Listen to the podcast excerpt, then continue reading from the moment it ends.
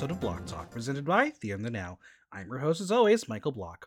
If you love the podcast, make sure you subscribe wherever you listen to podcasts so you never miss an episode and leave a five star review while you're there. Did you know there is an easy way to help support the podcast and keep the show going? Buy Me a Coffee is an incredible new platform where you, the loyal Block Talk audience, can say thank you to your favorite host. All you have to do is show support with a few taps by leaving a little tip that's just like buying me a cup of coffee. And the great thing is, you don't even need to create an account. Visit buymeacoffee.com slash blocktalk and keep Block Talk going strong like a cup of coffee. And as always, follow me on Instagram at Michael Block Talk, on Twitter at BlockTalkNYC, and visit theaternow.com for its news, reviews, and interviews.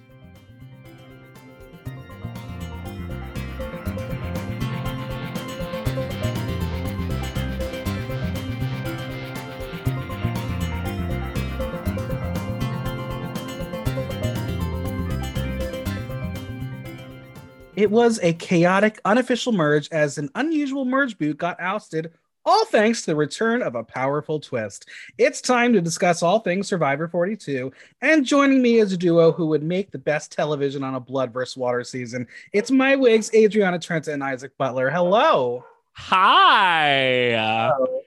That is Um, now, very true. That is very true. We would now I do know you've played a Survivor game together. We have played a 60 person survivor org together in which For three I- months. for three months Yeah. uh, in which Adriana got a respectable fourth place and I was the winner. Yeah. We were, the, wow. we were the last pair standing. It was a blood versus water season, actually. Mhm. Um, we were on, it was six tribes uh, that willed its way down to a final, like 15 was like the final merge. And then we were the last pair standing, and I was the final juror. um, Adriana, what went wrong? Why didn't you win? Oh, so that okay. So He Isaac and lost in fire making, I lost in fire making. It was there was a Mhm. tie vote, and um, Isaac and I had a major blow up throughout. Actually, we had several major blow ups. We were everyone always well because we were always on the same tribe whenever they did because they did multiple uh, mergers and swaps. Um, but we always were on the same tribe, which kind of hurt us in a while because a lot of people wanted to work with like one of us but not the other. They wanted to work with Adriana. They wanted to work with Adriana. and I'm not, and I'll say this once, and then we'll move on from it. I would have won if I made it to the final three. Uh, anyway, it's true. You would have. Would. but I didn't. But I didn't. Well, you know what? There's always next time. Maybe on on, on the real show. Hell Um, no! I will never do Survivor. Are you kidding me? I get sunburn in two hours. I will die. Exactly. Good television. I'll be the first contestant to actually die to not survive. Well, eh, first for everything, right? You saw Mhm. Cochran when he got sunburned. That would be me. Worse. That's, that's fair. That's fair. Um, all right. Before we get into the episode, a little bit of housekeeping, listeners. If you have any issues getting to the podcast, let me know. I have switched hosting. We are now on Podbean, so things are still Hmm. moving and grooving. But if you have any issues, let me know, and I will make sure they are updated. Hmm. All right, Survivor 42. How are we enjoying this season? I love it. It's great. Mm-hmm. I think it's pretty good. I'm not I'm not putting it in like my top 10 just yet, but no, not a close. uh so Yeah. far I've enjoyed the characters Mhm. and Mm. I'm looking forward to seeing what the merge brings in terms of gameplay. Absolutely. Yeah. I, I agree with that. I think that I'm very much like I, I'm optimistic. I agree with Isaac though that like it like let's see what the merge brings because I remember going into 41 thinking like oh this is like like the same thing and then Shan went home and Evvie went home and Tiffany went home and uh uh, some people didn't go home and I was just like oh no what's going on Yeah. Yeah, it's interesting. This is a very gr- good cast. They're all um, mostly likable, and I say mostly because there are a few are that are not. Um, and they're real people, and they have real stories, and that's what's exciting about it. Uh, clearly, Mhm. Jeff Probst wants his Emmy again. He's going to battle RuPaul for it. They're trying for the uh, the storylines here. Um, where's yeah, that it's- crossover oh my god could you could you imagine but i i think it's it's a strong season because we care about the characters and i know the editing is making us um, feel that way because they're giving us finally flashbacks in a way that's not uh, force fed But um, yeah, it's the characters. This is a character-driven season, and I'm so curious about how you feel about this episode because I thought this was some shitty ass gameplay yet again. I think that from certain perspectives, there were certain people that really dropped the ball. Yeah. And we will talk about it. Yeah. Yeah. But there are also on the flip side people that really like did a master class in how to play this game that I was Mm. Yes. All right, let let's begin. We are going to get a previously on because we have a lot of setup for this episode. I miss those to be honest. I think those are fun. Um, but you know, we need those extra 35 seconds for beat shots, right? I Mhm. mean, I will say that I've been very thankful that Peridium has been good with like making like the battle maps and the charts and who has what, so that way I can keep up with the seasons. Yeah. well, Team Green returns as they think it was a pretty good blindside. Hai tells Chanel that she fought for her life and how he was impressed, but Mr. Grumpy Pants was not so impressed himself. Chanel may have won the saga of Chanel versus Daniel as she threw a vote at Mike, but um, she played it in case Daniel played a shot in the dark. She tries to explain this to Mike, but he keeps interrupting and she's going to get sassy. She tells him that she thought he and Dan were teaming up, and he's like, You believed his snow job? As Mike says, expected? No. Surprised? No. I, I I I get where she was going with this, but um I also think she's a bit delusional. A bit. Mm-hmm. here's my thing. If we're talking like gamebot gameplay sort of shit, Chanel made the right move. Uh, because if uh, a shot in the dark had been played, she would have gone home. So she put a vote on Mike just to ensure that he would go home instead. I think the correct move though was just to trust your tribe and take Exactly. that. risk. Yeah. 'Cause it- especially, it- espe- yeah. especially when everyone's already uh, like when you're already like kind of like not in the greatest position with them. It's like going into a merge, you want numbers. Exactly. Well, Mike is a very word is a bond person, so when this happens, he takes it personally. It's all uh, love and Survivor, but he will never trust Chanel again. But he will take a bullet for Hai and Lydia. We'll test that theory out a little later on, won't we? Hmm. We're going to Hmm. visit our friends on the Blue Tribe where Rocksroy is finding limes. Tori offers to help him, but it's actually her bothering Rocksroy to find out about the journey. I will say, as much as I don't care for Rocksroy, this segment proved that Tori is a fucking whack job. I would lose my fucking shit if I when I say something to someone like that's it. You can't keep coming back to me and being like, "Well, I just want to know. I just want to know." If my answer is I'm not telling you, you need to go away and let me collect my limes in peace. Now, is there anyone on this podcast who is familiar with the work of Miss Tori? Oh, I have a slight familiarity with Oh, the yeah. of uh, Tori and Tori's nutjob family. Yeah. Would you care to share anything? So Tori's father is a doctor, I say that in quotes, uh, who is extremely anti-vax to the point where he was removed from Facebook for his anti-vax posting shit. Uh, prior to being cast on the show, Tori was um, notorious on Facebook for basically complaining that her dad would have been ousted from Facebook and like freedom of speech and all that bullshit. Um, interestingly, when she did make it onto Survivor, all those posts got scrubbed from her page. I guess some things matter more than being anti vax, like being famous. Um, but really, that goes to show what an even shittier person she is because she espouses these super harmful views that ultimately don't mean anything to her because she's willing to toss them aside for 15 seconds of fame on a television show. So fuck Tori. And that's going to be my stance for the rest of this podcast episode. Hey, listen, I I mean I don't know her personally. I've never played any games with her. I know people have played Sequester with her and whatever. She she she's she's a problem child. Um This but just tribe is even watching playing games with her. I oh I know. But just watching her um I know Shan had some issues after the show with her profession and her job. Uh, who the hell would want to hire her? As a therapist, absolutely Yeah. not.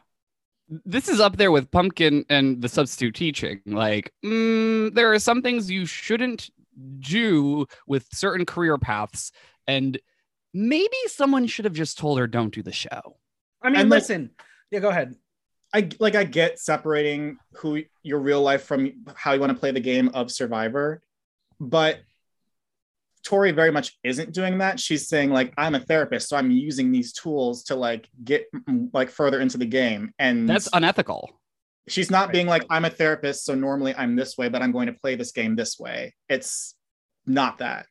My my my prediction and um we'll see what happens is she will not be a therapist for so long because she is going to be a career uh, reality star. She's going to be on the challenge. She is prime for the challenge. They're going to cast her. She's going to cause drama. Um it, she's young enough. It's it's going to happen. Ugh, she's going to be that crossover. Ugh, is all I have to Well- say to that.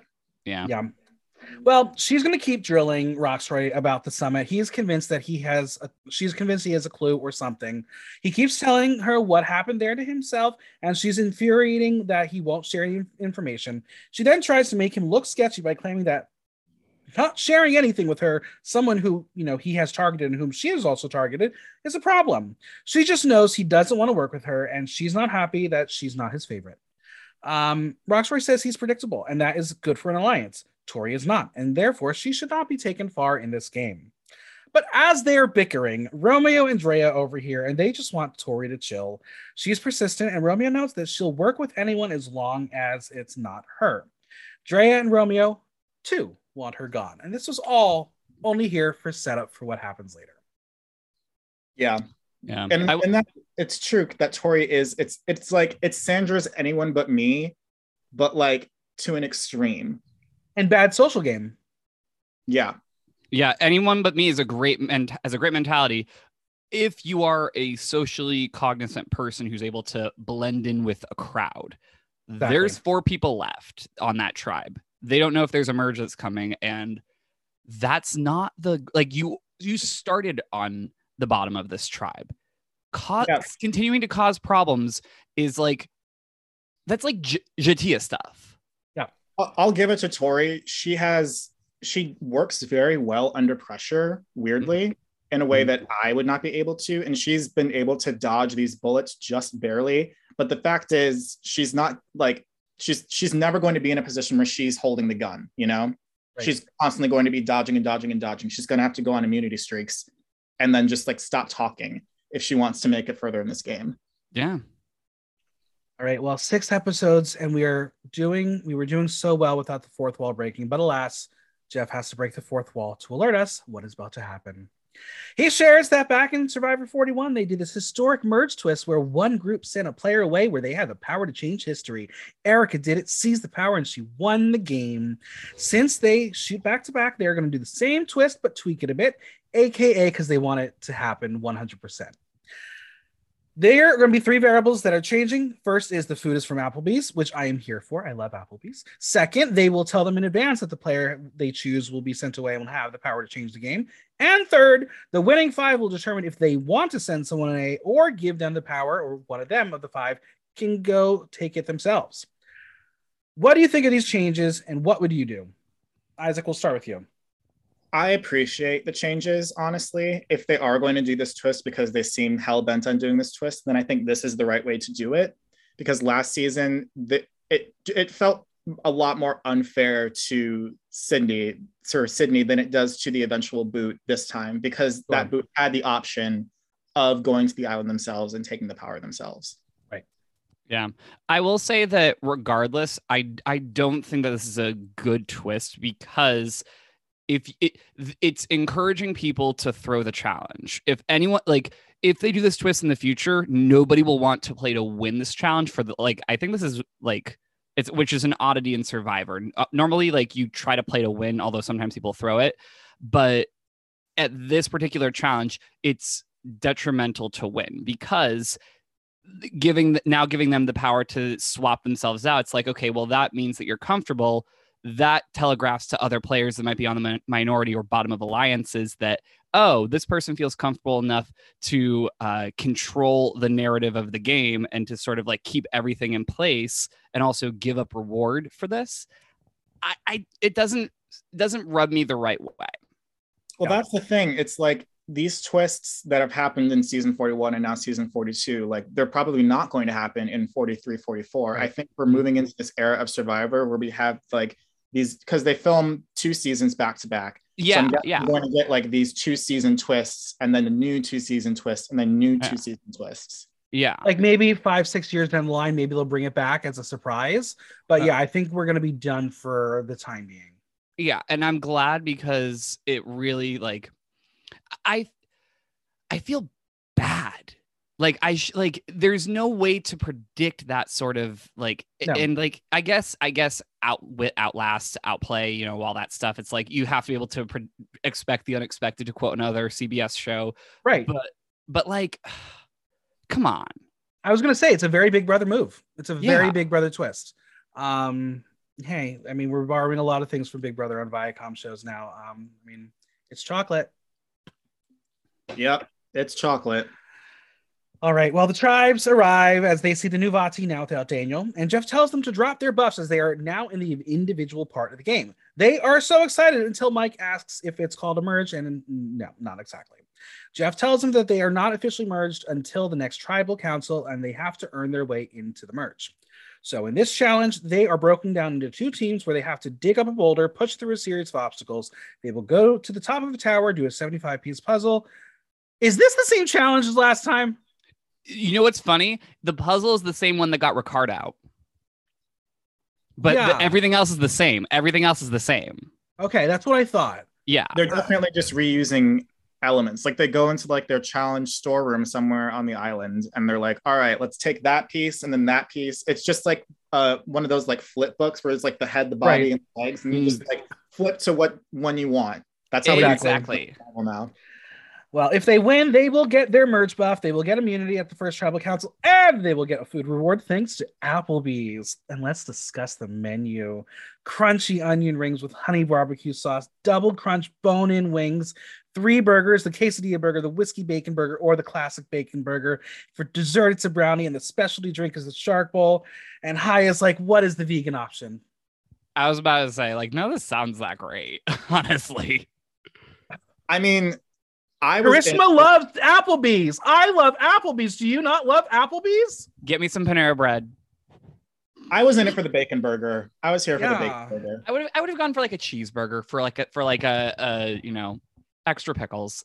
I did Um, watch this before I had lunch, so I could get into that survivor mindset of like, Right. oh, like the way that they react during these like reveals. I was laughing my ass off at Tori, like grabbing onto everybody, and everyone kind of just like ignoring her, like stop pretending. Oh to be close. my god because you know they, they probably tell them like oh like like amp it up like when like we announce these like things and it's like tori is like completely alone with just how Yeah. she's trying to act like she's friendly with everyone but no Are we surprised that Jeff Probst is not a spokesperson for Applebee's yet? Like, put him on a commercial with a terrible country song. Let's just do it already. it hasn't been done yet No, oh. put him, put him and Karishma in a booth together, like pull them down. They're like, exactly. there it is. Um, with jack is- and jill playing in the background Oh, my god. not Jack and Jill. Is this worth playing for? I say yes, and I say listeners who want to take me out for a uh, fancy like date to Applebee's, I'm I'm ready. Whoever wants to take me out, I'll, I'll, Well, I'll do it. wait a minute Funny. Wait a minute do, do they tell uh, them that the the way that the twist is working with the rocks before they go i forget i think they do if i'm not mistaken right Well, they're gonna pull rocks, but they're they're aware. they're aware point. of they're aware of the of the game changing thing okay cool Yeah. All right. The rocks are drawn, and here are our teams. On orange, we have Jonathan, Hai, Lydia, Maryanne, and Tori. On blue, we have Drea, Romeo, Omar, Mike, and Chanel. With the gray rocks going to Lindsay and Rocksroy. Very interesting breakdown. Obviously, it's fate. Nothing's rigged here. Um, but yeah, there were clear decisions for whoever was going to that island, who what they're gonna do. Yep. yeah And again, it's four four four, so it wasn't like the odds were against anyone. This is just how it broke down. hmm yeah All right, the challenge begins, and Jonathan is just a fucking beast. Like the team should have just been weaker, but no, no, no, they slaughtered it. Um, Wait a minute, Jonathan beasting a challenge? I've I know, right? Wait a, wait a minute really Once Orange gets that boulder out, they have the momentum. Um, Tori is going to be the key collector. Romeo for blue. Um, from the sit out bench, Rocksroy is getting a chubby watching Jonathan. Uh, he is so impressed. He Mhm. would call it a chubby wubby because all of these holy holy schmack rolls holy what, what like is this man like Excuse me, it was Schnikes, not Schmackrolls. Schnikes. thank you, thank you. I was like, what is this? Is this man in the 1930s? What's going on? His kids, his kids are watching. Right. Okay, sure. And Maryanne's there. Exactly. No swearing, around, no swearing around the seminary student, although she does swear later in the episode. But exactly. Yep. Yep. Um, well, Lindsay's going to agree with this as this is the merge, and you listen to every word from everyone. So she's just going to just follow along. Now, Team Orange gets to the human ladder first. Jonathan is literally, literally throwing people up there. Um, I kind of wish though he got smashed by the blue ball. I saw that happening. I was like, wait, are these solid? Are they going to crush him? I mean, I don't Jon- know what they're made of. That Jonathan was being dangerous. medevaced would have been kind of like hilarious. Yeah. in like in like the least hilarious. Like I'm not wishing harm on anyone. Yeah. Uh, but that would have been Like, Um, Smacked That with a next- big blue ball. right. The next human ladder, Jonathan is pulling everyone up, and then Yeah. you get Hai running up. And if you weren't sure he was gay before you saw him running, he is gay now. oh, Um, Hai is. I'm just going to be blatant. Hai is one of my favorite contestants on the season. he's he's great. one of the girls. Do you think it was Grindr or was it Tinder? Oh, it was We'll get definitely. Grindr, but he We'll get changed that. Are you kidding me? We'll get there. Anyway, Lydia and Maryanne are going to do the puzzle for uh, Team Orange. And then we're going to get to the blue who gets to the human ladder. And that's just embarrassing. They're out of steam. And Drea, the athlete, just cannot get up. They're going to I was try getting crystal strategy. flashbacks. Oh my God, right? They're getting every strategy with Mike even using his legs for her to grab on. She still can't get it. And instead, she gets kicked in the face. Maybe that was just called karma. I don't know. Survivor Rich. Yep. Eventually, they're going to switch strategies as Romeo goes down to help Drea and they get it done. Uh, but yeah, the, this was very touchy feely. So if you don't like pe- new people touching you, uh, this was not the challenge for you. I will say, I think Mike had the wrong strategy. I get he's a firefighter, so he's used to like getting people out of situations and uh, and like burning buildings and stuff like that. But like, I don't, I don't know if the right strategy is the person that is going to be like leading everyone is the person that's above everyone, pulling people up. I don't know if that's the right strategy. Yeah, it, Like it- Jonathan had the right one. Yeah, I mean, well, he he's also a beast, so he, it didn't matter what he did. He can be in any position; he would have been fine. He could have he could have thrown Maryanne just clear across the field, Right. to the puzzle. See you up there. When Blue does get to the puzzle, it's Chanel and Omar, but it was basically done. Orange was way, way, way too far ahead. Yeah. In the end, Orange wins. Let's make some decisions. Who will be getting the reward with Team Orange, and who is going to Exile Island for two days and two nights and access to power? Hai shares that it was simple, as one of them looked like one of them needed to eat. Lindsay is going to join them, and next, Rocksroy will go to exile, or will someone swap with him? And Tori gladly says, "Yeah, we're sending you, bitch." Um, let's analyze this. Right decisions, wrong decisions. What would you have done? Break it down. Wrong Adriana. decision. All right, tell me why. You fool. Um, to quote Gilbert Gottfried, uh, may he rest in peace. rest in peace. I Jeff was telegraphing to them whoever is going there is going to flip the game on its head. Do you want to maintain the the status quo that you have built up or do you want it to go to someone who is burned by someone? Granted, I'm not sure if everyone knew of the whole Rocksroy versus Tori thing, so I'm not sure if like they would have been able to predict it in the situation. And it, it sounds like they didn't have a lot of time to really strategize, but Jonathan almost swapped with him. I thought that the one of these people looks like they need to eat was bullshit because Lindsay is stuffed with decently sized fish from the reward Right. challenge. Exactly. Rocksroy hasn't, I don't think they've won a single reward yet, have they? No. So he mm-hmm. hasn't had anything to eat. So Yeah. he's the one that should be eating. So that, so Rocksroy must know that that's a bullshit reason, which Yeah. tells him that he, they're trying to screw him over. Okay, so yeah, it's like you, you have to really it's almost like a test of like a jury management where it's like you have to be able to screw this person over without them being mad at you. And they did not do that. Now, is there a world in which sending Lindsay would have been the right decision? I think so to make sure that the power stays on Orange in, in Orange's control, whether it gets used or not. Yeah. Now, it would have made her vulnerable potentially for the uh, next uh, tribal, would she have remained? Because obviously we've never seen this situation. We're probably not going to see that situation play out. I think I she would have been that- safe. I think she would have been safe too, based on how. I mean, the people. I guess at this point in the game, the survivors don't know the tribe. The tribes people. What am I even calling them? The players don't know like the dynamics of the game just yet. Had they known that Chanel's being shady, Tori's being shady, had they known that there are bigger fish to fry out there, then they Mhm. might have felt more comfortable sending Lindsay because they knew that she was going to be safe. But at this point, they don't know that. We do. So it's hard to say. Yeah. Right. Well, Jeff will get the losers a consolation prize of one serving of rice as they head to the Vati beach. And I was like, that's bullshit. Why do they get anything? Damn. Right? Yeah. Anyway, Jeff, of course, has to talk to Rocksroy. He says he's happy Lindsay went as the person who was sent away would have been a little more of an advantage in the game, but that's the silver lining. He will get to change the game with the power and possibly, but everything will be revealed in due time. He isn't sure what the full reason for picking Lindsay and theorized that maybe it was Tori sending him out there to weaken him even more. He's not disappointed. It's Survivor. You want it to be hard as it shouldn't be too easy to get a million dollars, and I disagree. I want a scratch off card that can change my fucking life. I want the easiest survivor ever.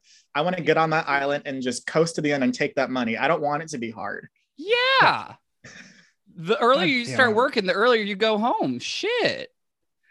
All right. Well, the winners are so excited for their Applebee's. Uh, I wanted some in my belly, but we do see Hai eating a burger, so I guess he's foregoing that whole being vegan thing for you know surviving. Lydia is going to get this confessional that sweeter than the food was the buffs and being safe, and that should have been my clue for what was to come later on in this episode. They discussed that confessional. yeah. they discussed that Jeff almost warned them about being sure they wanted to send Rocksroy to exile. And Jonathan does say he considered exile. And honestly, that would have been the move I would have want, died to see because I don't think he would have smashed it. I don't think he would have smashed it either because, uh, especially since Jonathan's whole thing is that he wants to be as low key and go with the flow as possible Mhm. and then really perform well in challenges to save himself. It's almost it almost behooves you to be like, oh hey, people that are in control, I didn't mess with anything. You don't have to worry about me. But we will learn uh, about his home diet. His average meal is 18 eggs, nine pieces of cheese, and grits. Same girl. Um, is he Gaston? What what is going on here? He, Jonathan, to me, is someone that like I I can like appreciate the essence of this person on this specific reality show. In real life, I would not know how to deal. I wouldn't know how to like what like what what's your what are you doing? What's your purpose? Why are you consuming so much? For what? To be like the strongest person that owns a surf shack?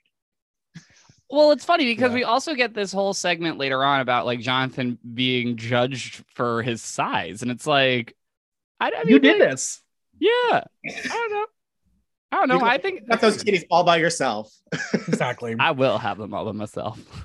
um, but yes, Jonathan needs to lay low as he's a big guy and hopes the social game will be enough to, to keep him around. Now, Tori, she's going to feel like she went from zero to hero, and it's perfect for her because Rocksroy was outcast. She really despises that man. Yeah, for I not can giving her what she wants. I, I, Mhm. I, I mean, like, I don't like Rocksroy, but like, damn, I wouldn't vocalize it. Right. Well, she's going to share that she doesn't get along with Rocksroy and that he wanted her out. Uh, she is airing all the Ika dirty laundry. Um, she wants to be a number for whoever wants her, which is exactly what the other three said she was going to do. They knew this was going to happen. Yeah. Um, so was it the smart move getting rid of Swati? I don't know. Um, Tori is going to do whatever she wants to do with whoever she wants now that it's an individual game. But yeah, a lot of people divulge a lot of information in this episode. Do you see Swati's t- uh, tweet, by the way, where she's like, uh, P.S. All of Ika are hoes. Oh my god, that's funny.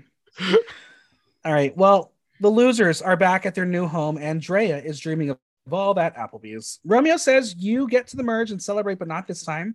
And Chanel wonders if they'll have a merge feast. And Mike is like, it's called the rice we got.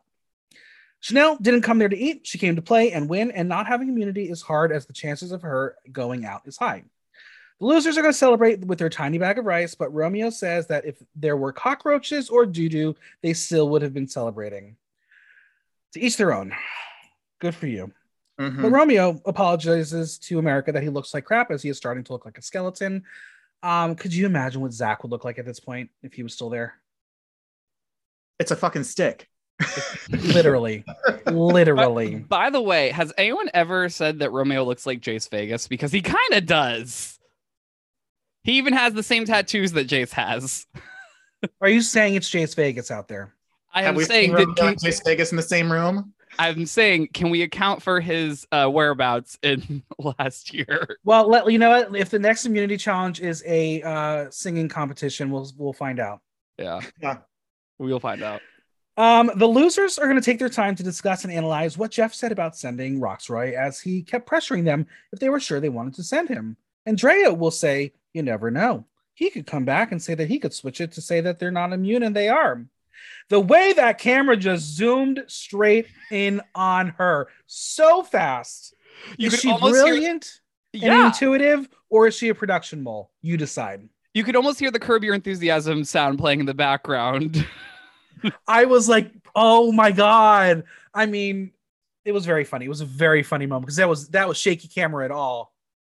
Well, when you when you try to hoodwink what like 12 contestants at a time, like at this point, it's been 24 people that have had this twist happen. Someone's gonna think that that's what's the what's what the twist is gonna be. Like Right. someone's eventually gonna think it. Well, Drea knows that Rocksroy is in her alliance, and she knows that if he can do anything to save her, he will. She knows that Mike has an idol, as they both said the phrase at the last Immunities Challenge, so they're going to chat about their idols. Drea claims that no one knows about her idol, but that's really not true. Mike reveals he went three challenges without a vote, and they both know that Maryanne has an idol, as you know, everyone else knows she has an idol at this point. Mike says if they get to the merge, they have to align. She says she has Romeo and Rocks. He says he has Hai and Lydia. And we're going to watch that crumble later on. Mm-hmm. Mhm. is going to reveal to him that he needs to be careful of Tori as she shares everyone's business, and he reveals that Chanel is a great liar and she should be careful of her. I want to discuss all these reveals. Was this too soon to share? Have these twists really altered the game we used to know for the better, or is the game just that much faster? I think that the game is faster just because of the condensed gameplay of it all, but also I think that the whole three idol thingy majiggy is bullshit. Like the, you have to say the secret phrase that everyone can tell is something's off about this phrase. I don't know why you're saying it, but okay, work. You have something going on. I don't know. I uh, uh, Well, I think it's easier to hide because what we don't see is that Jeff actually asks all of them at least one question before Mm. every like meeting, and they only show certain bits. So it's not like there's Oh. just like two people randomly saying some weird things and then they move on. Like everybody's saying some Yeah. weird shit. So right, in yeah. that sense, I understand how it could fit into the story a bit better. We don't get to see that in the edit though. Drea Mhm. has been very um forward with letting people know what she has. I don't think I, she didn't make it a single episode without letting someone know, like, oh, and by the way, I had this extra vote. Oh, and by the way, I have the idol. Like, yeah. she's, I, I think certain people don't know, and I think she's being careful about who she does tell. Like, she knows not to tell Tori anything anymore, and then Mhm. she now knows not to tell Chanel. But my feeling is, I'm not like when I found my idol on Survivor, I didn't even tell Adriana. That's true. He didn't tell me until we, he was like, "Hey, throw your vote on me. I'm playing my idol right now." And I'm like, "Fine, I will do it." Meanwhile, and how many votes did I negate? How many? Like 12. all of them, all of them, all Every of them. single vote was for me, and I saved myself. Yeah, because it was like a there was I guess like three pair. I don't know. It's a long story, but yeah. but Also, the thing, uh, the thing is, the more people you tell about your advantages, the less powerful they become because people can start thinking about how to counter them. yeah. Exactly. By the way, during this whole, well, actually, no, we'll get. We'll. I'm jumping ahead a bit when it comes time to talk about Omar. But anyway, keep going. Well, they both feel like they can use each other to protect each other and will share if they hear each other's names. He will not go home with an idol in his pocket. The war is about to begin. We're We'll going to move over. whole- We're going to move to Team Applebee's returning to camp, and now everyone gets to introduce themselves. It's all smiles, but things are about to get juicy. Omar says you think it would be split by tribal lines, but he is currently the only safe person, for, uh, only non-safe person from his original tribe. He is keeping the door open and will jump up like a big shark in the ocean and eat some of these people. Now Mike's going to make a speech that um, they're all merged, but not really. And now we're going to get some insight from Lindsay, who we haven't heard much about gameplay from her this season. She's Every about to go. f- Yeah, go Sorry. ahead. Every time Lindsay shows up on the screen, I like forget that she was there. And then when her confessional ends, I forget she's there again. It's like You know Ice what? from I Love Money too. And listen, isn't that how we felt about Miss Erika too? And look what happened to her. That's what we It- felt about Heather too. Lindsay's edit is giving me loses in fire making. Like it's giving me that like I I don't I don't see it for her. I like her when Mm. she's on the screen, but then I immediately forget that she's in the game. Yeah. Yeah. All right, she's gonna feel out Drea and Hai about the amulet from day one. Remember those things. We are reminded that one the more amulets, the less power. So extra vote to seal a vote to immunity idol. They go on a teeth cleaning walk to see if they will work together or will greed come uh, forward. To their face, they say they're going to work together, but Hai is worried that they will be coming to at him to grab power. We're going to see who's going to strike first. And honestly, I have a prediction. If anyone's going to do it, it's going to be Hai, and he's going to knock out Drea. Mm-hmm. I can see it. Yeah. Andrea's just gonna stare at the camera, just like yep. Now, Mike and Maryanne go on an idle chat walk. Uh, she says it's more power with less people knowing, which is hilarious because so many fucking people know about her idol. and she doesn't know that everyone knows about it. Exactly. Now, she talks to Romeo, who is afraid of all the big people, and her strategy is to listen and not share her plans. She will put the others in the spotlight and keep herself in the dark. Great strategy. Not smart girl. Now, Tori is going to ask her about her thoughts on Drea, and she shares that she likes her, but she might be a problem in the future. But a problem later is a shield in the future. What? I heard like the weird gong sound effect in the background going, huh? And, and, and Tori Well, played it as best possible. Tori pretends it's the most brilliant thing she's ever heard. Right. And, right. And I was like, why? Why? Okay. Fine. Maybe maybe it is. Well, Maryanne feels like she has so many options because you need allies. Hmm. Now we're gonna get this stunning shot of the ocean and the players looking out at it, and I feel like we rarely get an image like that. Um, and for some reason, it's just made the show feel like super special and real. I don't know. It was like the first time you like the cameras weren't in front of them, but then suddenly they were in front of them. I don't know. It was just very pretty. But this is when we're gonna have a moment where Mike and Jonathan are going to have a bond. Mike believes that Jonathan gets judged for what he looks like, but he can tell he's a good guy.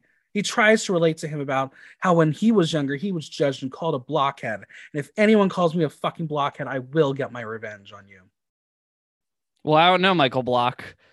Mhm. Has anyone ever called you a blockhead? All through high school.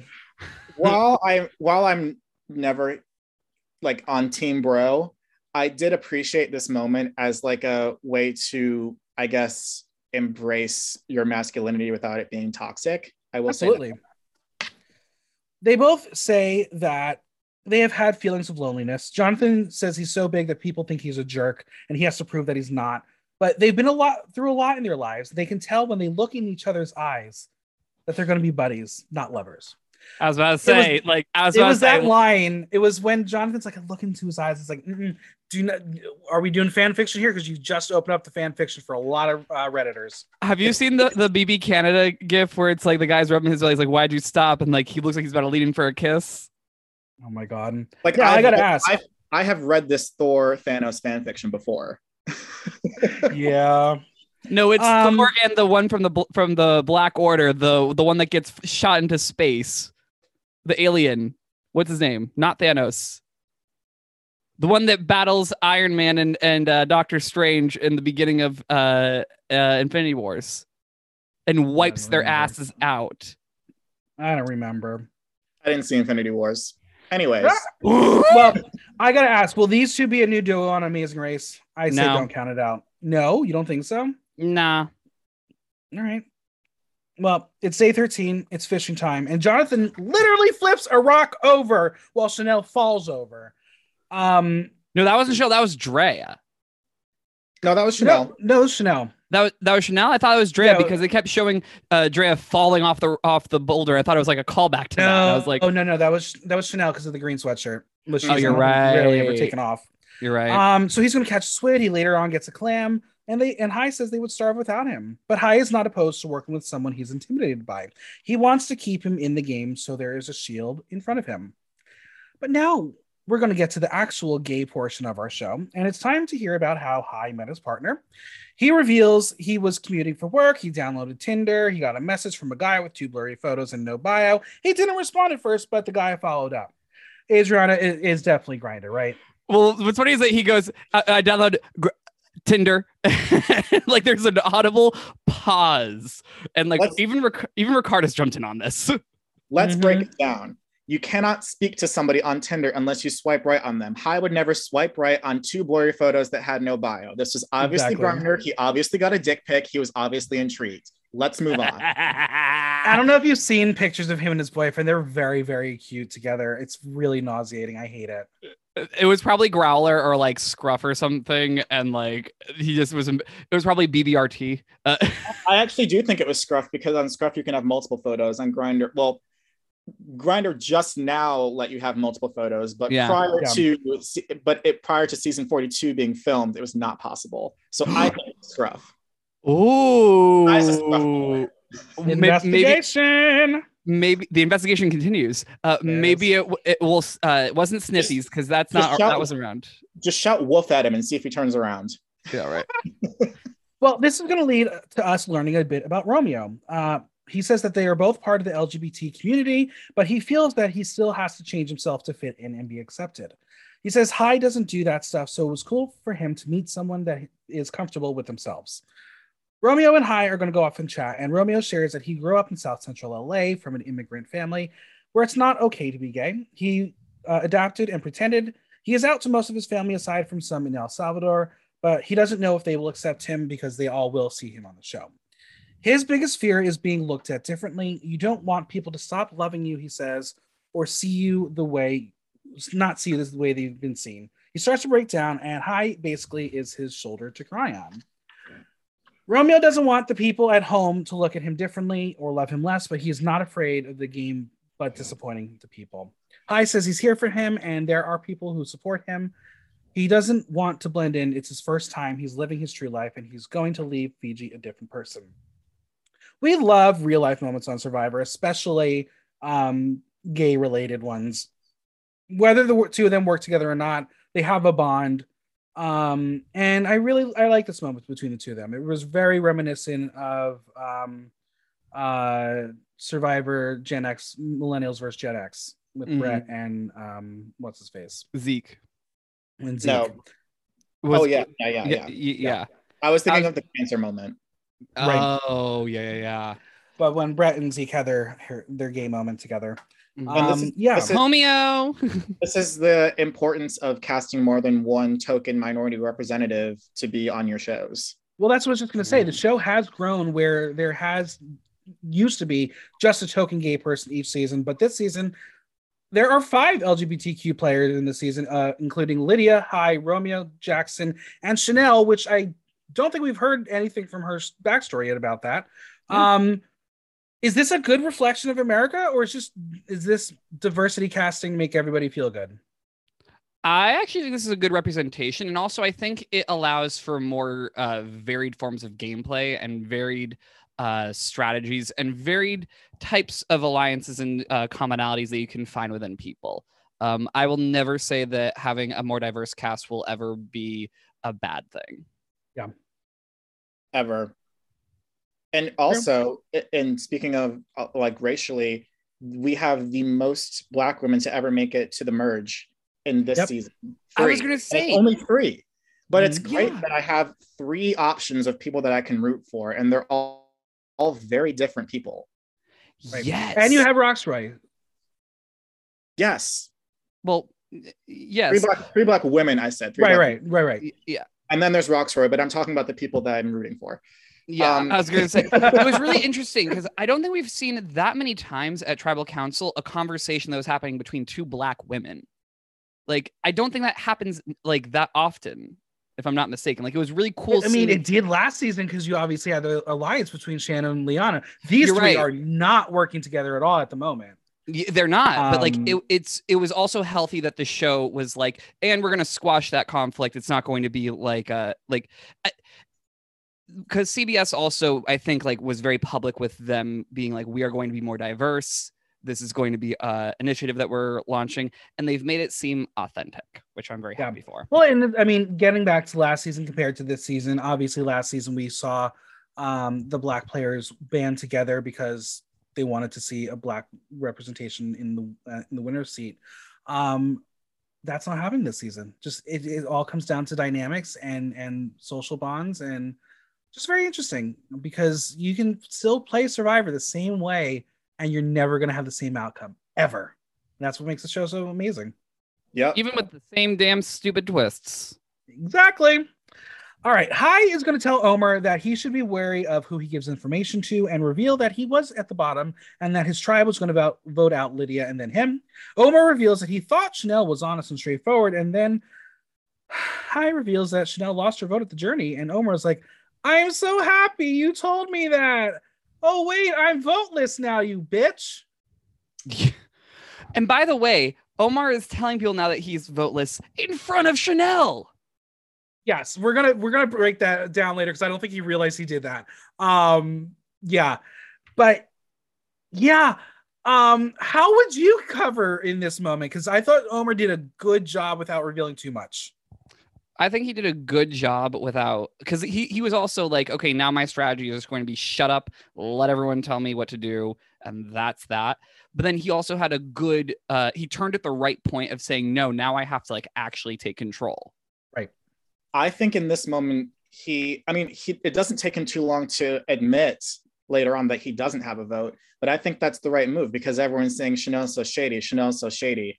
Omar can be Mhm. like, oh my God, she's so shady that she took my vote away from me. Yeah, please get rid of her. Yeah, like Mm. this is the most danger he's felt in the game. Chanel will talk to him that they are bonded, but he is not happy that she doesn't trust him enough to reveal that he doesn't have a vote.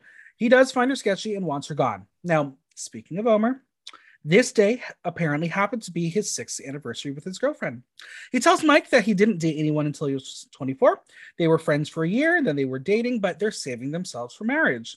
And Mike is straight up just going to ask if Omar is a virgin. And he just, yeah, of course he's going to say it. And Mike says, good for you. And I was like, I don't know how to take that. Good for you. Is that really the phrase you're going to say when you hear that story? Well, Mike's a very particular weird guy. I don't mm, Good for you. You look happy and healthy. God, I wish that I could do that. yeah. Mm-hmm. Um, this was an interesting bond. I don't know why we had it in this episode, but maybe it'll be foreshadowing later on. In the world of expected, we do see Maryanne and Lydia as the youngins with the old grandma names go off on a walk, and then Hai and Jonathan share who they like and who they don't like. And Hai tells him that he will go to rocks for Jonathan, just like he did for Lydia.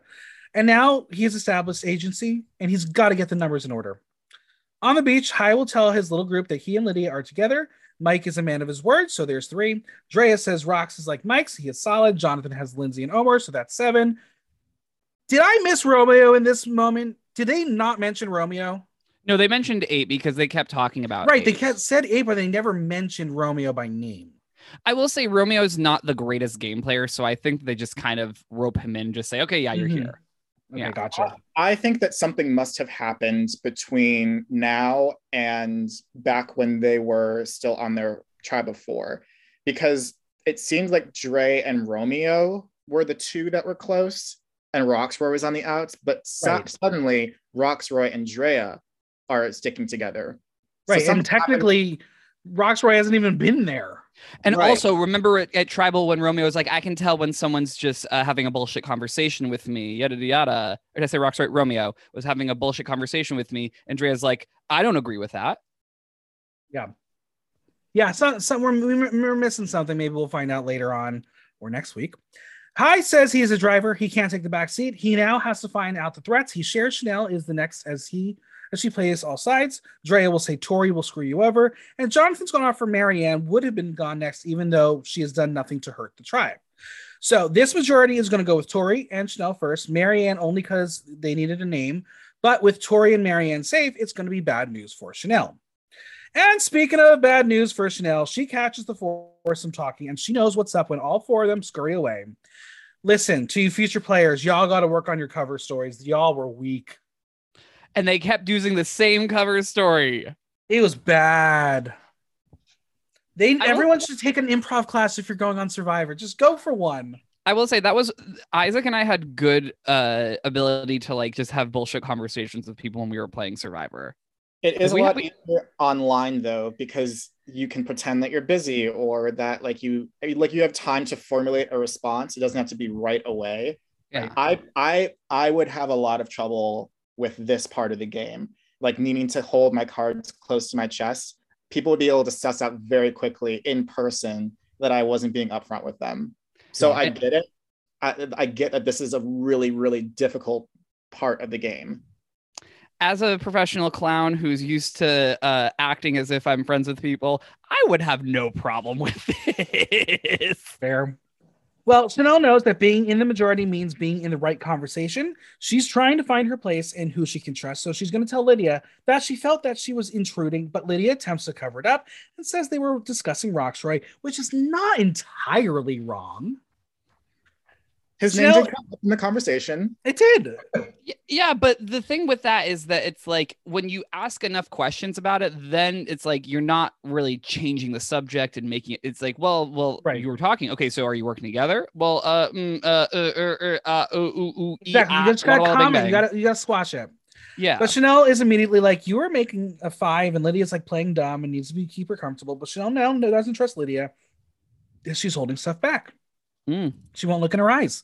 And mm, finally, Chanel has a clue on what's going on socially. Now, mm. when Omar gets in the conversation with Dre and Jonathan and Hai, he reveals that he doesn't know if he has a vote, as Chanel screwed him. So this prompts Drea to reveal that she has an extra vote, and she thinks add it this to the count build how many times. Bad times? move. Bad move. Bad exactly. Move. This Terrible. was a bad move. Yeah, I was gonna say, why are so many people eager to share their secrets? I don't like this overall gameplay. I just don't get it. I think that the reason why is because they can sense that something's coming, so they want to seem useful to as many people as possible. And I, I, like it's a bad move. I agree with you, but also at the same damn time, it's like I feel like they're all just kind of like it- it's still like they know that the merge is the point where everything's like uncertain, and they're just like, oh, I just need to like sell myself as much as possible. You know what? Now that I'm thinking about it, I think Drea made the mistake of telling Tori early on that she had an extra vote. So now she's kind of in a position where she has to tell people before Tori does in order to not seem suspicious. Right. So I get I get maybe why she felt more, I guess, cavalier in saying I have an extra vote now, but it's still based on an earlier mistake of telling too much information. Well, once again, Chanel comes over and they're like, we can't make her feel weird. So Hai tries to include her into the mix, but no one follows up with the story. And this was even more uncomfortable. It was worse because Hai waved her over Right. and then they stood there and then they went spearfishing again. All right, let's go visit Rocksroy in exile. He's got some rice and a machete and a pot. He's ready to live on his own. He's not great at starting fires, apparently, which is funny because he was on everyone's ass at Ika. So, as he's making fire, the fucking hourglass is just sitting there taunting him, and there is just no information. So, he's going to bring it to camp and he has no idea what to do with it. Now, I have to ask if you see an hourglass, you see a hammer, and you know there is an advantage of some sort, would you be inclined to, you know, like search within the mysterious object for said advantage? I think I would have smashed it. I mean, he was probably prompted by production, like, hey, there's the thing behind you. Jeff's gonna be here later to talk about it with you. Just like do let's just like look at it. Look at it. Fine, I will say the can- most annoying part of it was just Rocksroy's like verbal commentary to the camera. I always hate these moments where they're alone. They have to narrate what they're thinking. Yeah. I will say though, I really did enjoy this Rocksroy montage. I really enjoyed seeing like this Survivor Borneo style player. Yeah, it was very like- old school. Like here for the survival aspect, not at all here for the game. At Right, all. At Well, all. One thing we don't get from Rocksroy that we did get from Erika is backstory. Erika was that triumphant lance over to Lion overcoming obstacles, and Rocksroy's is more being about being alone and getting to do things that he's always wanted to do. Um, so I'm gonna f- firmly say Rocksroy's not winning the show. What else gave it away? Rocksroy is not winning the show at all. No. at all. Um, while he wanted to learn things about himself, the obstacles he does divulge in is his vision, as he has keratoconus, which is the coning of your cornea. I don't even know what that means, but he has surgery on both his eyes, and it could lead to blindness. So this could be the last time at his age to see how beautiful the planet was. Um, cool. Rox will laugh and cry as he looks over at the full moon, as he says that he was meant to be there. It's the next morning, and pop, pop, it's rice time. He's enjoying being away from the social aspect of the game, and he's just there to relax a bit. But no time for that. Jeff is arriving on his boat. Now, Mike, I might have to I might have to interrupt you, Michael, because I have to go get this rice off the the pot. Oh, okay, go for it. Go, go Yeah, yeah, yeah, Go for yeah. it.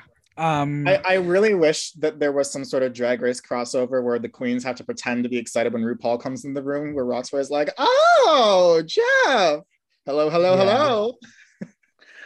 well, he is excited for Jeff to come, but he's also nervous because there's always some sort of twist and turn. Um, so Jeff's going to ask how he's feeling being out there. Uh, he says that the pause has helped him. Jeff recaps him that there was six that are safe with the buff. He said the other he and the other five have to compete, and one will go home, and then follows it up with "It doesn't have to be that way." And Rocksroy's like, "Huh?" Jeff's to signal him to go get the hourglass, and Jeff is very giddy. I don't know if you caught how giddy and smiley he was during this moment. But he's going to go through the whole story about history and says he can change history by reversing the outcome of the challenge.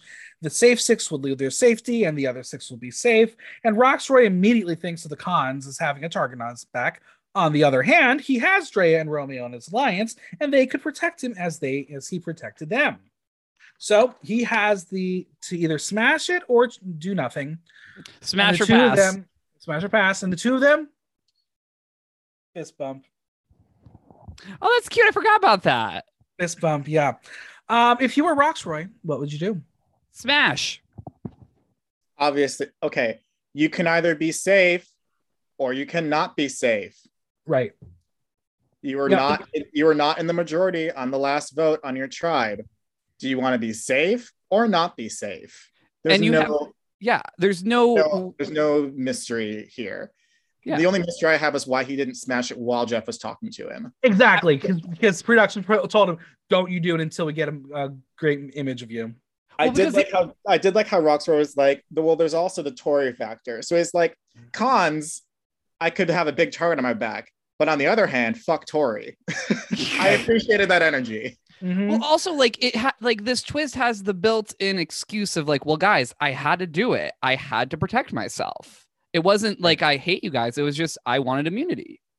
Uh, Don't worry, we- we're going to talk about um, the the after effect momentarily, but for him, it's the devil you do or the devil you don't, and now it's going to be time to find out what Rocksroy did. He returns. Rox shares that it was tough being alone, and Jeff reminds them that when they sent him away, they gave him the power, and he just doesn't have to sugarcoat it. He explains right away the rules, and it is pure shock. I wish we got a close up of Drea saying, "I knew it," but we didn't. Yep. Rocksroy has decided that sometimes everyone does deserve a do-over, and he has changed history. Um, let's just leave that camera on Tori because she's not happy. She's pissed. Now let's let's we're I'm going to discuss this with you. Tori is going to try to rationalize this and says, and she does a piss poor job at it. She says that not only did they send him to be exiled, but they sent him knowing he had a power, and she's pissed off because she did this to maybe help him. Girl, are you serious? And Jeff's gonna then ask her if it was just a gift to Rocksroy, and she's like, partially. She's digging her own grave. Isaac, They all what said it is- too. right. Isaac, what is she doing here? Um, being an idiot, being emotional, being reactionary. She should have kept her face completely still and not made it clear that she was pissed off so that Jeff wouldn't have asked her that question, so she wouldn't have given that stupid answer. Yeah. Um, this was like the popular girl who doesn't get her way. It was very mean girls. Um, It was like, I need to speak to the manager of Survivor energy. Right. um, but you know what? If there's ever a heroes versus villains, she's got a slot in the villains tribe. She really does. Ima- Imagine Rox- her and Evelina on the same season. I was about to say Oh the same my damn thing. Rocksroy will speak up and say that if he's sent someplace, he's going to stick with how he feels. Jeff's going to tell the safe six to drop their buffs as they are no longer safe, and one of them won't even make the jury. For today's, today's challenge is a Survivor Classic. They will pull a rope while balancing a wobbly table while stacking letter blocks. If they fall over, they have to start again. First person to spell immunity wins. Uh, that immunity necklace was really cool. I It love the necklace. It was so cool. How much do you think it's going to go for an auction? Because I want it. thousands, Thousands, yeah. Yeah. All right, let's There was gonna, some beating on it. let let let let's some uh, let's get some crowdfunding. We'll we can share it. It'll be a, a tribe and like individual immunity necklace. Let's do it. Right? Come on. Could you, wanna imagine if on Drag Race they actually have those? Would you say? You want to give me individual immunity? Yeah, we can we can That's how you share get it. Come on, Eric. Um, how would you do in this challenge? Because I know I would do very poorly. See, I've always I've always wondered what's stopping anyone from just walking the blocks over and just laying them all flat, and then once you have all seven blocks over there, just stacking it. You have to take them one at a Yeah, time. you have to go one at a time. I know, but what I'm saying is what's stopping someone from one at a time bringing the blocks and just flat putting them on the board or in small piles and then just going, okay, boom. I think the rules is you, You have, to make, go up. You have to make a stack.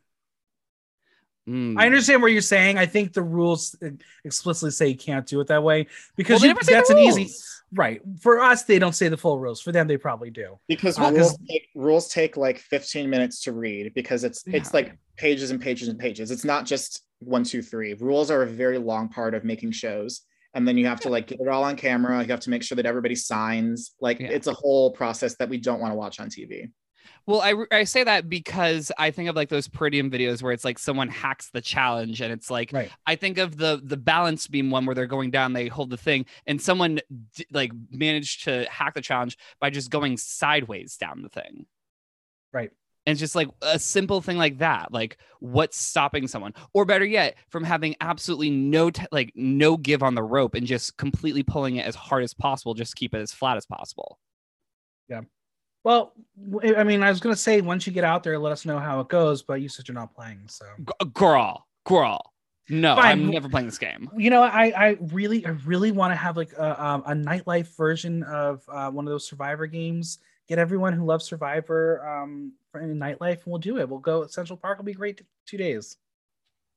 Girl, I would That'll play. be a horrible two days. Everyone Twinkie Boots wants to win. Twinkie Boots wants to win. Uh, No, I will win if I do that. But uh, like, oh no, I will win. I will win. Okay. Okay. Yeah. Right. Yeah. We'll- we'll- we'll but see, never we'll doing see. it. Never doing it. Why not? I Survivor is it was a fun because when we did it together, I brought was brought on as like the partner. I didn't really apply to it to be like and also just do something fun. Um, because I think it was like right around when like Drag Race didn't pick me up for uh for one of the seasons. So I was like, eh, I need something fun to do. And Survivor, maybe it was just the fact that it was 60 players, but it was it it took a lot out of me. It was, it was a lot. It almost ruined our friendship. Yeah, honestly. Yeah. All right. Well, it was okay, also during the middle of the pandemic. Fine. Do you want to host it? yes. There we go. That there we go. All right. Uh, this was a pretty boring challenge, honestly, to analyze. The results, you really can't just say anything until the end. Um, I just wish everyone had the fun outlook in lo- of life like Maryanne. She can drop the blocks and still be happy to be there. Um, but in the end, Tori wins. She knows her life is on the line. Um, I wish Karma would have intervened and she would have dropped it as she literally took that step on the platform, but it's Did over. you notice? Did you notice that the second eye in immunity on Tori Stack was upside down? So technically, technically, she could have been disqualified. Technically, Okay. Okay. I'm just kidding. I don't really fucking care. No, good for you, Tori. Um, Yet another fucking bullet.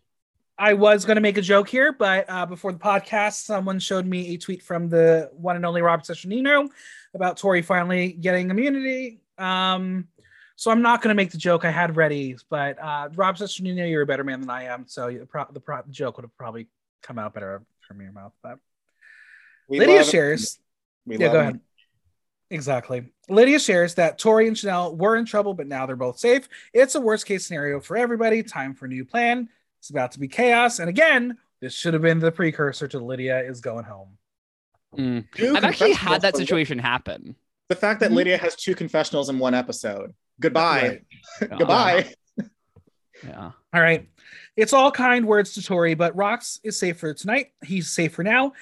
He tells the ones that who, who did the challenge that he feels for them. They say it's no hard feelings, but now he has to build new connections. Jonathan reveals to Rox that he is part of their alliance. Uh, so that's that's great. He didn't have to do any work. Romeo is going to talk to Tori, even though he doesn't like her, and tells her that they'd be stupid to not vote Jonathan out. He will win everything. He also shares that Mike is up Jonathan's ass. Um, this is where Romeo comes out, and Tori is like, "Did they give you food? Like, how did you get this energy?" this was a different side of rock of Romeo here. It was. I think it, it like well, because Romeo seems to be very much a I want all of the big people out. Yeah. Because he he very Literally much big, literal big people. yeah yeah. he he, he overestimate like there's always that one person in survivor who always is like i know that i am not good at challenges i need to get out the people who are good at challenges Well, Roma is power hungry and wants Jonathan gone, so he pitches to Drea, Maryanne, and Hai that if it's not Jonathan, it'll likely be Hai. Maryanne doesn't want to vote for Jonathan, but her butt is on the line too. Now, Lydia will pitch Jonathan to Lindsay and Chanel, but Lindsay says he's terrible at puzzles, and uh, she claims that she's open but counters with Maryanne. Chanel wants to know if she has anything, and Lindsay is going to reveal that yes, she does. Maryanne has an idol. And that is why you keep things a secret. Mm. Um, she might have been an ally when you were tribal, but now that you both are have your ass on the line, this is the ammunition that Lindsay needed. I thought this was a good move by Lindsay. Did Lindsay straight up reveal that Maryanne has an idol? She didn't fully say it, but she did nod her head, uh, alluding to it. Yeah, Yeah. they said you think she has something, and she said yes. That Yeah. but I think this is good though because it's also not a full Tori situation where she's just running Right. around to everybody saying this person has this, this person has this. Lindsay's saying I think this person might have something. That's a different way of like s- planting seeds of doubt that aren't going to come back and bite you in the ass. This was, I agree, a really good move for Lindsay. planting a seed of doubt is a lot better than lying hmm Lindsay wants to make people see the power that Maryanne has, as she is more of a threat than her or Jonathan. Chanel says she sees right through it. Jonathan is not so golden to her.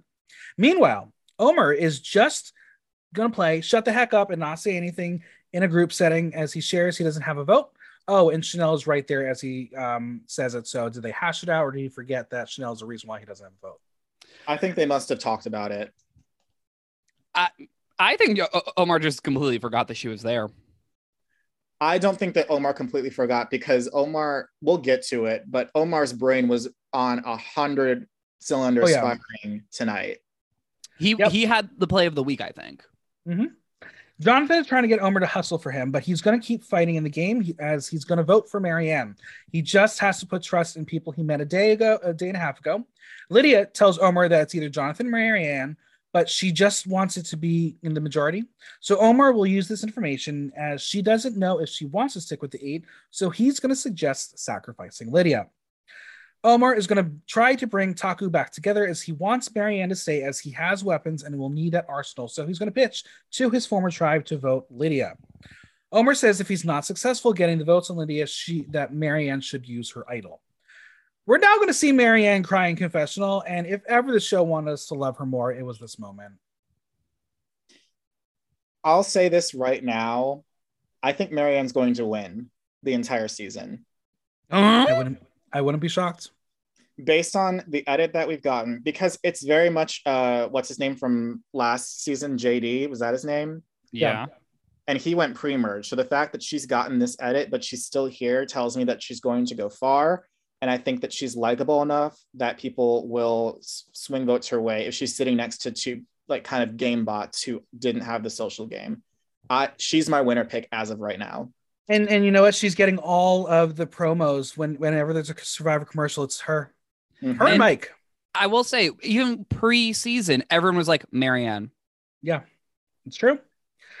So Omar is going to tell Drea now that it's Lydia. He is taking the information and brings in his own truths, but he has to get Hai to get rid of his number one. Hai is about to break down as he want, went to rocks for Lydia. He's going to say that it's not an option not at all, but now he has to scramble to get Lydia to say. Hai needs Maryanne to go home, but she has an idol. Relationships are going to take precedence. If Lydia goes home, it'll only hurt his game. And this is going to be where good players fold and great players prevail. And we're going to remember that as we um, get to this next portion of Tribal. Yeah. Um, anything could happen here. And Mr. Jeff is taking in the good looking tribe. Uh, but more, no more niceties. Let's get down to business.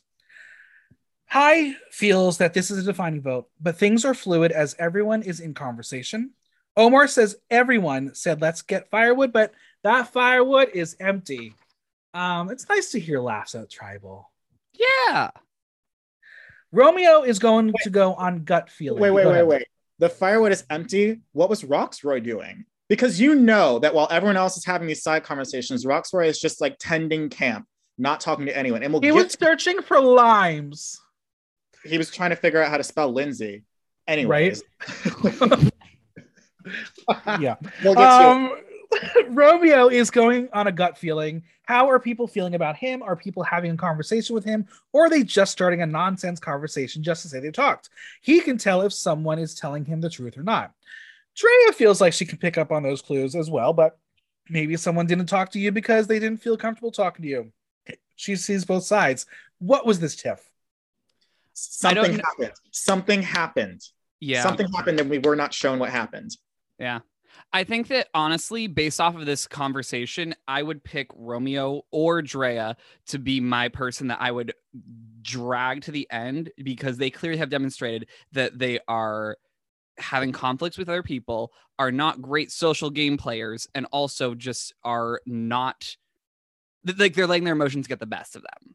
Yeah. I I I agree specifically about Drea. Drea is the person that I would take to the end because she is she's not going to get votes if she makes it to the end just because Same with of Romeo. how, how stoic she is and how it's it seems like she's just there for gameplay Mhm. and like while that's great and while that I like I like her as a character I like seeing her just collect these idols like she's walking through the supermarket and advantages um she's not going to be able to pitch herself well and make people like her on her Yeah. tribes She couldn't pitch herself going up a ball. Nope. All right. Hai. We'll bring up the driver passenger analogy again. He I'm said he grew up. he's a top because he keeps calling himself the driver. you think he's a top? I'm kidding. Oh, I was gonna say. Well, he says he grew up with a lot of confidence issues, but he uh, came out not wanting to be that version of himself. Playing a fearful game won't get you anything, anywhere, anywhere. Jeff's going to tell a story about how he moved from Wichita to Seattle during high school, and he decided he was going to change the person he was. And he's going to ask Lydia if she's had like a similar experience of what parts of her she's going to hide. She's going to share that growing up, she faked confidence, but leaving town and gaining gain confidence be- became real. In Survivor, you're going to play better if you're the full, authentic self. And I was like, she's watched a lot of Drag Race, hasn't she? Tragedy mirror. Mm-hmm. Jonathan says there comes a point in the game that you can do all that you can, and whoever gets kicked out, he hopes they feel that way. Now, Omar's younger self would not have been able to do this, but now that he's 30, he has had real life experience. You can do, you know, you can do, uh, you can feel it when someone is coming for you. The second he mentioned his younger self, I was like, okay, we're really getting into this drag race thing. Wait, how does he know what it feels like when someone's coming for you if he's a virgin? He's right about it he's right about Yeah, it He's read about it. Um, I'm sure he's watched porn, maybe, maybe not. Actually, maybe not. maybe not Yeah, I could believe it if he didn't. Honestly, if he told me that, I would believe it. Mhm. Yeah. well, Rocksroy noted that he built an alliance that he can rely on for this vote, but he also feels pretty bad that his decision is ultimately the reason why that person will be leaving. But let's get some fireworks going. Jeff is going to ask Maryanne what the theme of the vote is. She says, Who can I continue to work with, and who do I want to work with for a long span of time? Drea doesn't agree with that because she feels tomorrow someone can be gunning for her and she might have to depend on someone else to save her. Maryanne is going to try to explain that you choose your vote because you think the person will work with you, but if they change their mind, you won't work with them. She feels like they're on the same page, and Drea is adamant that they are not. This was stupid and petty. There's a big age gap between them, and I think that Drea is thinking that Maryanne's a lot younger than she is. I think that Drea spent five minutes interacting with Maryanne and was like, nope, not my type of person. Yeah. Everything you do is going to annoy me from here on out. Yep. Yeah. It's very Jasmine versus uh, cornbread. Mm-hmm. I mean, yes. Maryanne's charm does worry her that it could get her voted out. She will go on a monologue proving Jeff's point, but hey, she is a fan favorite. Um, and she didn't even remember his question. I did I did appreciate her explanation though that some people have things that they need to work on that aren't as obvious and hers are yeah. right here. And the problem is I'm a blabbermouth and I'm like annoying. But would you rather sit next to somebody annoying at the end of the game who's not going to snake you or sit next to somebody whose whose negative traits you don't know? Yeah. Would you want to work with someone who's going to blab all your secrets? Is she is she blabbing other people's secrets though? She's not. She's, she's blabbing, blabbing about her, her idol. I mean, it's a, right. She's not blabbing about her, anyone else's secrets. Tori is. So it's it's one of those things. Who which one of them would you rather potentially lose a million dollars to? One thousand percent, it would be Maryanne any day of the week. I would rather take Tori because I know for a fact Tori's not going to win. Can Fair. you get can you get to the end with Tori though? I don't know. I don't think. Oh, true. You're right. She's holding you in the street, ready to throw you under the bus, and like she might pull you back when she realizes she doesn't need to. Yeah. Maryanne's holding hands on the sidewalk. Mm-hmm. Um. So then there's a beetle attack at Tribal. It jumps on Rocksroy, and I feel like this was a metaphor for something. Why did they keep that in, or was that just to show more colors of Maryanne? I think it was a. Every, everyone's freaking out, but Rocksroy doesn't care. Yeah.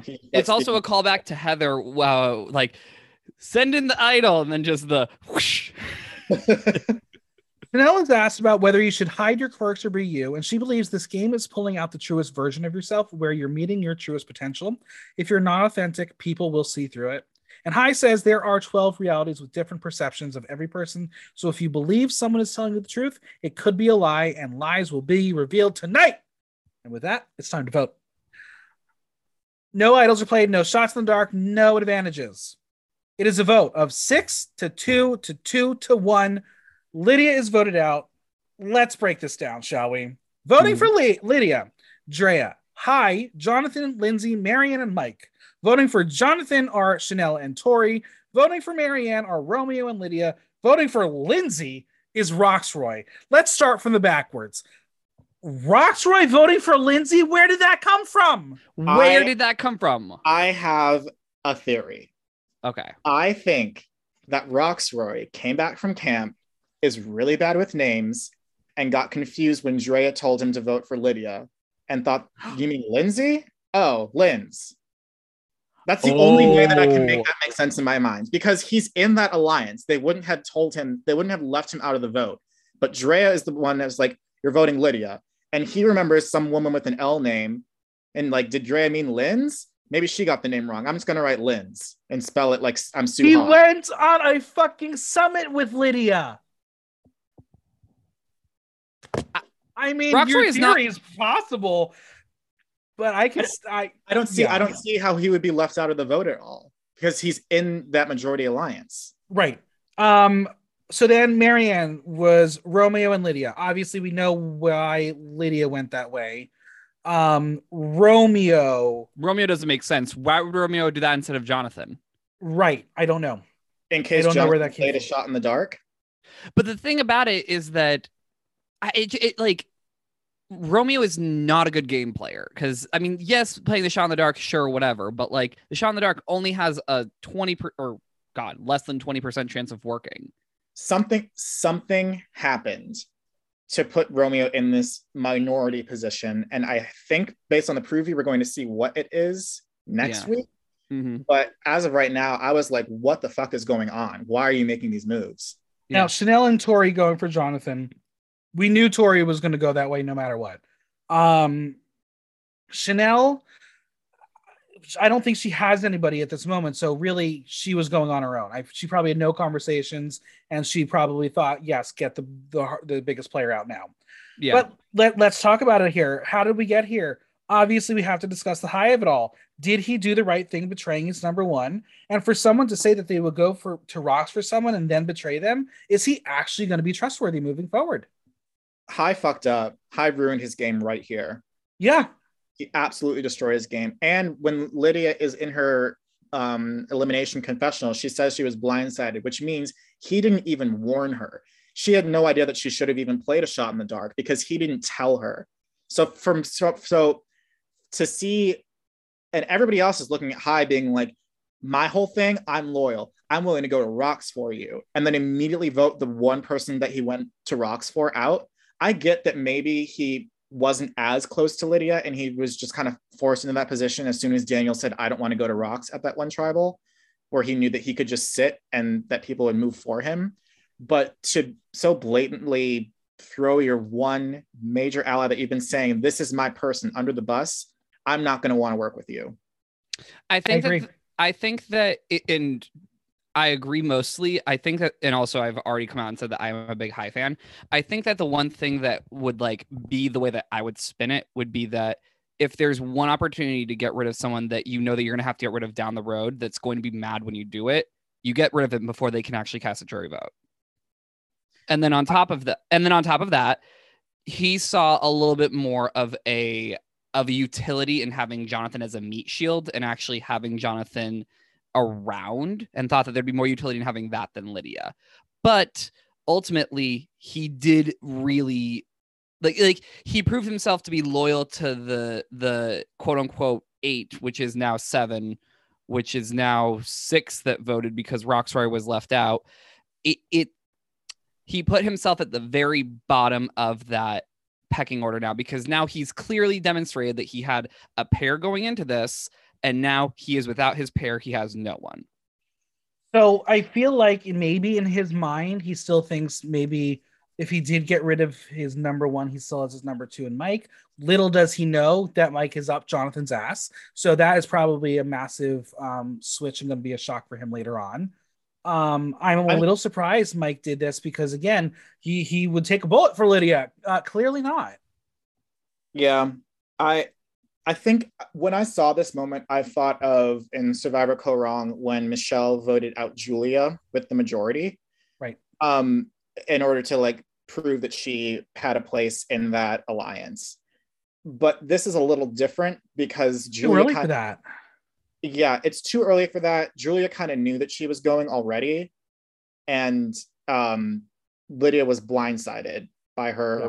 Supposed number one. I mean, I personally wouldn't know anything about trying to get your number one ally out right at the merge. I wouldn't know a thing about that. Um, but I don't think in this case it was a very good move. Sometimes it's a good move if other people do the vote that you want them to do, but it didn't work out when someone, not me, but someone tried to get Adriana voted out at the merge. Um, but anyways, here we are. I won. She got fourth. It's all good.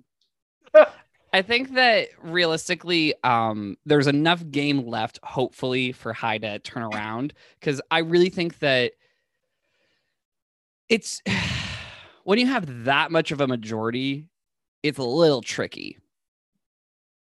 Well, here's my question then. With the vote being so spread out the way it is, is Hai going to be able to possibly deflect and say he voted somewhere else? I don't. What? What? How would that benefit him? Lying Yeah, about. It. I don't know. I, be, be- I don't know. I don't know if it could benefit him because I can't. I can't see the benefit of him voting out Lydia either. Um, so I, I'm just trying to figure out what what he does next.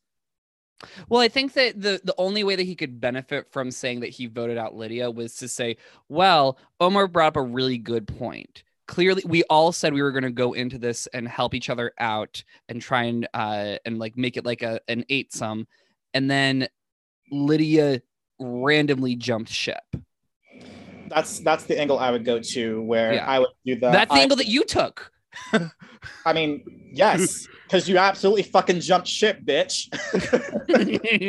um, I I would have gone the route of like Lydia didn't tell me that she was willing to vote other ways, and I just realized that I didn't trust her as much as I did. I would throw her under the bus as much as possible. One, because she's not there to defend herself, Mhm. and two, just to get the target off of me and back onto where it belongs, Chanel and Tori and all these other messy people that are still left.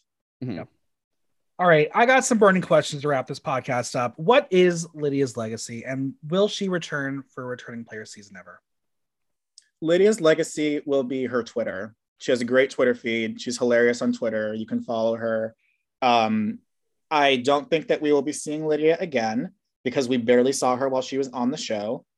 Um, I think she was a great representative for people like Adriana who sunburn easily. Um, and I I appreciated seeing kind of like that. I mean, hi, that extra in High School Musical type person on the show. Yeah. mind- You mean Yeah. no? She was an extra in the Hunger Games. Get it right. Oh, sorry, sorry. Hunger um, Games, if, if uh, I I don't know if there are vid- pictures anywhere, but he, um, she and Reese Havoc were. That's how they met. Was being extras on the Hunger Game. Reese God. Havoc was an extra on the Hunger Games. Mm-hmm. Oh, in the God. District 12 reaping. Yeah, Oh God. Um, yeah, it's very very funny. Um, who's in danger, girl? Romeo. Chanel. is going- Whoa! Yeah, I think Chanel is Chanel. going home. Chanel's is definitely going next. home. Chanel knows it. Jeff knows it. That Beetle knows it. Chanel's going home. I think Yeah. that Ch- Chanel and then Romeo, if because they in the preview they said that Romeo is a paranoid person has been paranoid for a very long time, and that emotional outburst is showing that he is going to be difficult to control and work with. I think Romeo is one of the weakest game players on this season, which is really a shame because I love like like LGBT rooting for a team 100%, but he's not winning. And I I think, think I see that as more of a red herring. I think it's Chanel or Tori next. Whichever one of them doesn't win immunity. Yeah, I, True. I think I agree. Well, after six episodes, the winner of the season is Adriana. Let's start with you. winner of the season. Mm, I uh uh mm, uh Omar or, or Hai. Omar or Hai. Maryanne. I'm gonna still stick with where I've been going, but though her stock dropped a lot, uh, I think I'm still gonna stick with Lindsay.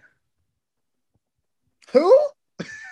Well, okay, wait, no, because we said the same thing about Tiffany.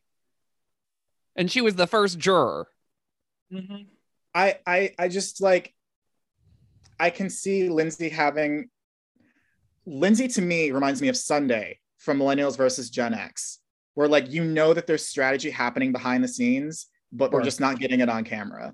I feel like the only benefit in Lindsay's favor right now is whenever she is on camera or getting a confessional, it's usually positive gameplay in her favor.